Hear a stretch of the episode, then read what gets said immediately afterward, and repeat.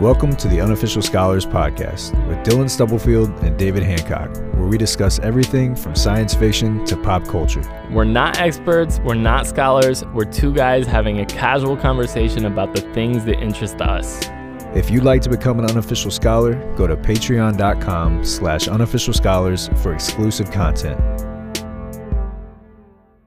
Okay, so I think this is uh, an Alaskan thing. And I, I think when people are like in, I don't know, like remote areas of Alaska. I was watching a TV show. I was watching a TV show called Alone. And Alone, have you watched Alone? Uh, I've heard of it. Okay, so Alone is basically they drop off like I Okay, know, yeah, ten. People, fifteen season, people. Yeah. it's so good. If you haven't watched Alone, go watch it. It's I'm not even an outdoorsman, and I'll tell you what. After watching a season of Alone, You want to be. I'm like, no, I'll just like buy a full fish from Yeah, the market, and I'm right. gonna skin it myself though. Yeah. You know, I'm not gonna go catch it. yeah, I watched that. I watched the season. That's really I good. actually, I actually have to tell you a story about that.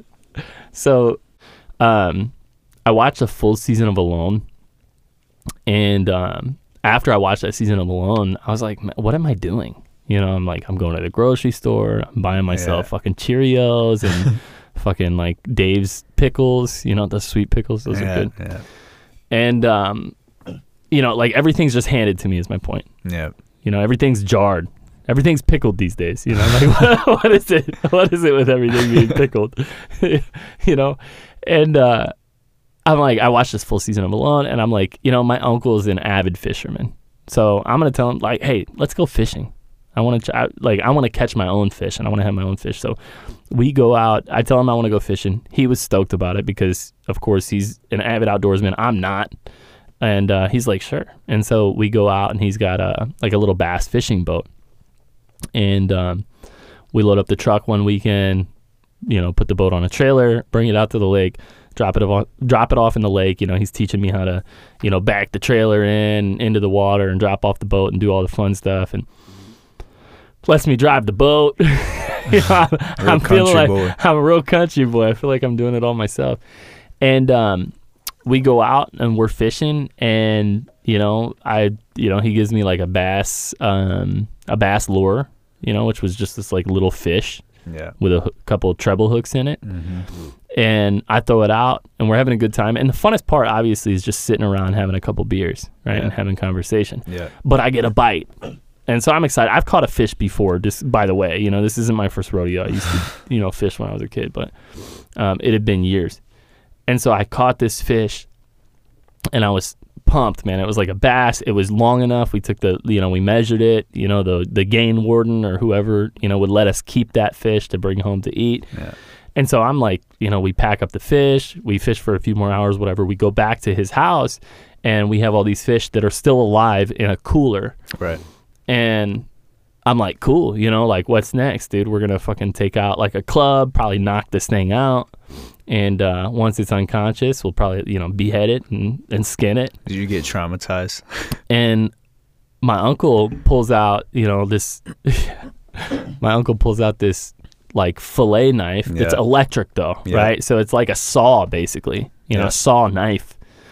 And he pulls out the fish and he lays it on a table and it's flopping around, you know. And I'm like, "All right, so what do we do next? You know, we're going to bonk it?" and he's like, "No, we're going to fillet it." And I'm like, "What do you mean?" Bzzz, Bro, he pulls it out and he just starts filleting this thing alive, Yeah. bro. And I don't listen. I'm not a fish.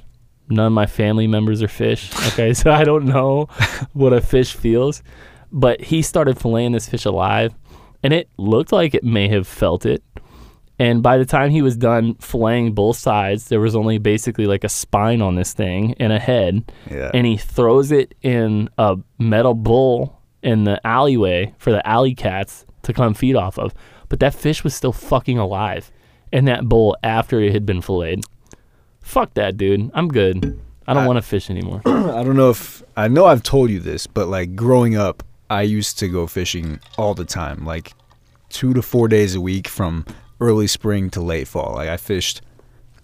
It was a like for example, my Xbox Live gamer tag in high school was Bassmaster 2020 because I planned on winning the Bassmaster Classic Championship by the year 2020 when I was in high school. nice. Uh, that didn't work out. clearly. But uh, to your point of, yeah, flaying fish, I always felt bad about it.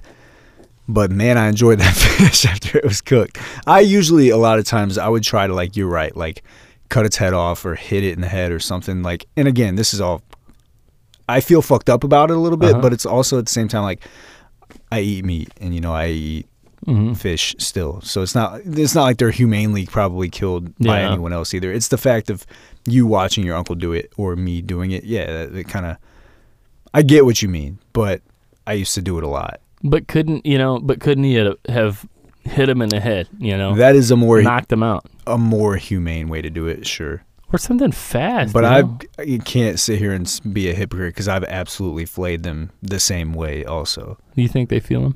yes, You it's, do. It's fucked up. you think they feel it bad? I would think so. I don't know for sure. I would imagine that they do. I think I looked it up after the fact. I bet you did.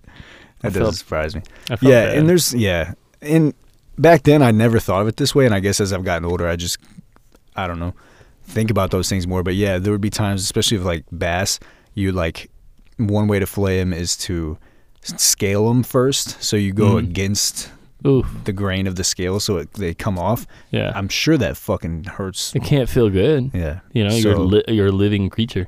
Hey, um, just FYI though, so I'm not incredibly soft. So I I don't. yeah. Don't I- get me wrong. I, I, listen, I'm still hard. I've no. I it's not even that. Like I feel bad to an extent, right? So the the point I'm trying to make is. I feel bad because I can go to the grocery store and just buy food. Yeah, Like I have food available to me. I really don't need to do this. yeah. And so I feel bad. Don't get me fucked up, bro.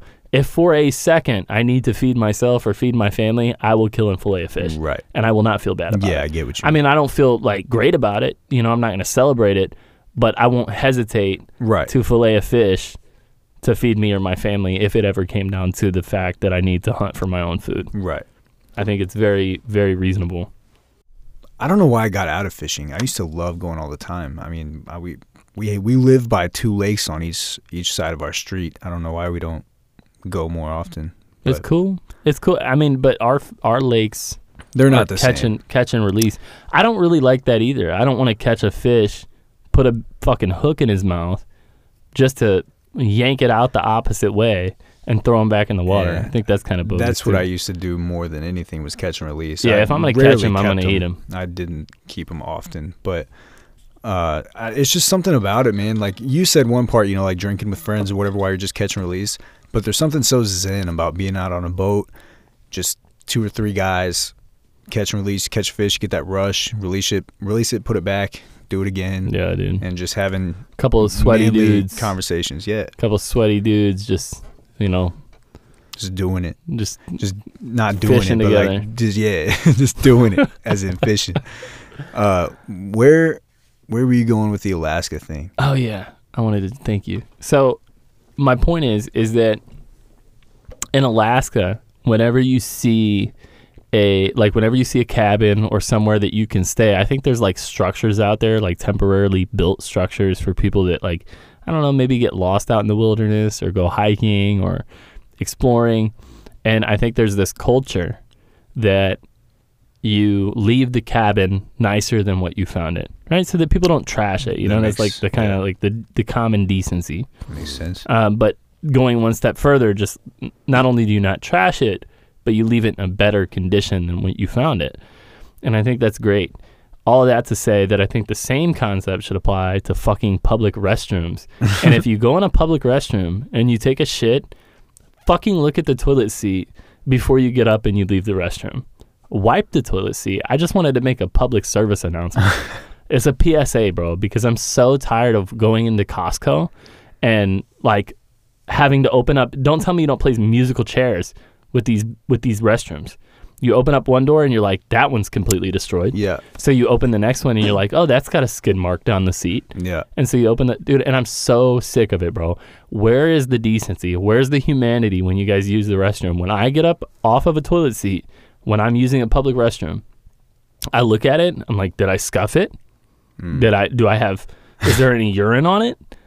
Did I leave like some toilet paper stuck to it? Like, Well, What can you, what can you do to improve? Leave it better than the way that you found it. My question is how s- how the fuck does that happen? How do you scuff a toilet seat, dude? People get backed up on it. Listen, That, I mean, if you, you someone needs to teach you how to sit on a fucking toilet, then dude, like I've never got up and looked at the toilet seat and said, "Oops, left a skid mark." Like, what? back. Listen, people need a master class of this shit. Don't sit too far back on the toilet seat. What the fuck, man? Don't sit too far back because if you sit too far back, you're gonna graze it. I mean, listen, I I actually worked with a guy years ago, and he was like the police of the restroom. You know, this guy was, I, and I'm not saying go overboard. I'm not unreasonable. There's an extent, there's a certain condition that you could leave the bathroom in that I would say, okay, that's reasonable. You left it like, and all I ask is that the toilet seat's clean, right? Because I'm gonna have to sit on that, or at least I'm gonna have to put toilet paper down and sit on yeah, which I have openly said that I do at any public restroom. yeah. Oh ever. Oh yeah. Yeah. I've never sat on a bare public restroom Yeah. toilet. Okay, that's not entirely true. There's been an instance where I had to go so bad that it was like, you know, all all of my all of my customs went out the window. Yeah, you yeah. know, my ritual went out the window. I was like, That's you a one-off. you gotta go, you gotta go. I took my chances. You know. um, but this guy used to parade around the office, and I kid you not, like if you scuffed the bowl on the inside of the bowl, right, not where you're sitting, but on the inside. Like let's say you pooped, and you're and you left a mark on the inside of the bowl and didn't use the toilet scrubber to scrub it out. He like paraded around the office, and he was like, "All right, who did it? Who who scuffed the bowl?" Mm, And ah, that's where that that's guy. where I got the term "scuff the bowl" from. But yeah, he was a dickhead. That's pretty ridiculous. Yeah, fuck him. But listen, it's gross. I Yeah. agree with that. It's no, gross. yeah, I mean it's gross, but it's like it's inside the toilet. Come on, It's where- inside the toilet. that's where shit goes. yeah, know? that's where it's supposed to go. it's There. not on the seat. Yeah, Okay, but you that's a good point, man. Let's get back to some good bathroom etiquette because there's, in particular, there's this guy at my gym who regularly call him out. What's his name? I No, don't know. I don't know his name, but I'll. What's he look like? I always go in there and change and piss before I go what out. kind of car does he drive? I don't know the answer to that either, but we usually, I feel like for whatever reason, get there around the same time, and regularly, I'll pee and wash my hands, and then he'll pee while I'm washing my hands, and then he never comes to the sink. He just goes out, and I'm like, dude, I don't want your fucking dick weights after you fucking after you touch the dumbbells. I'm not touching them, you fucking Yeah. bitch. Yeah. Wash your hands.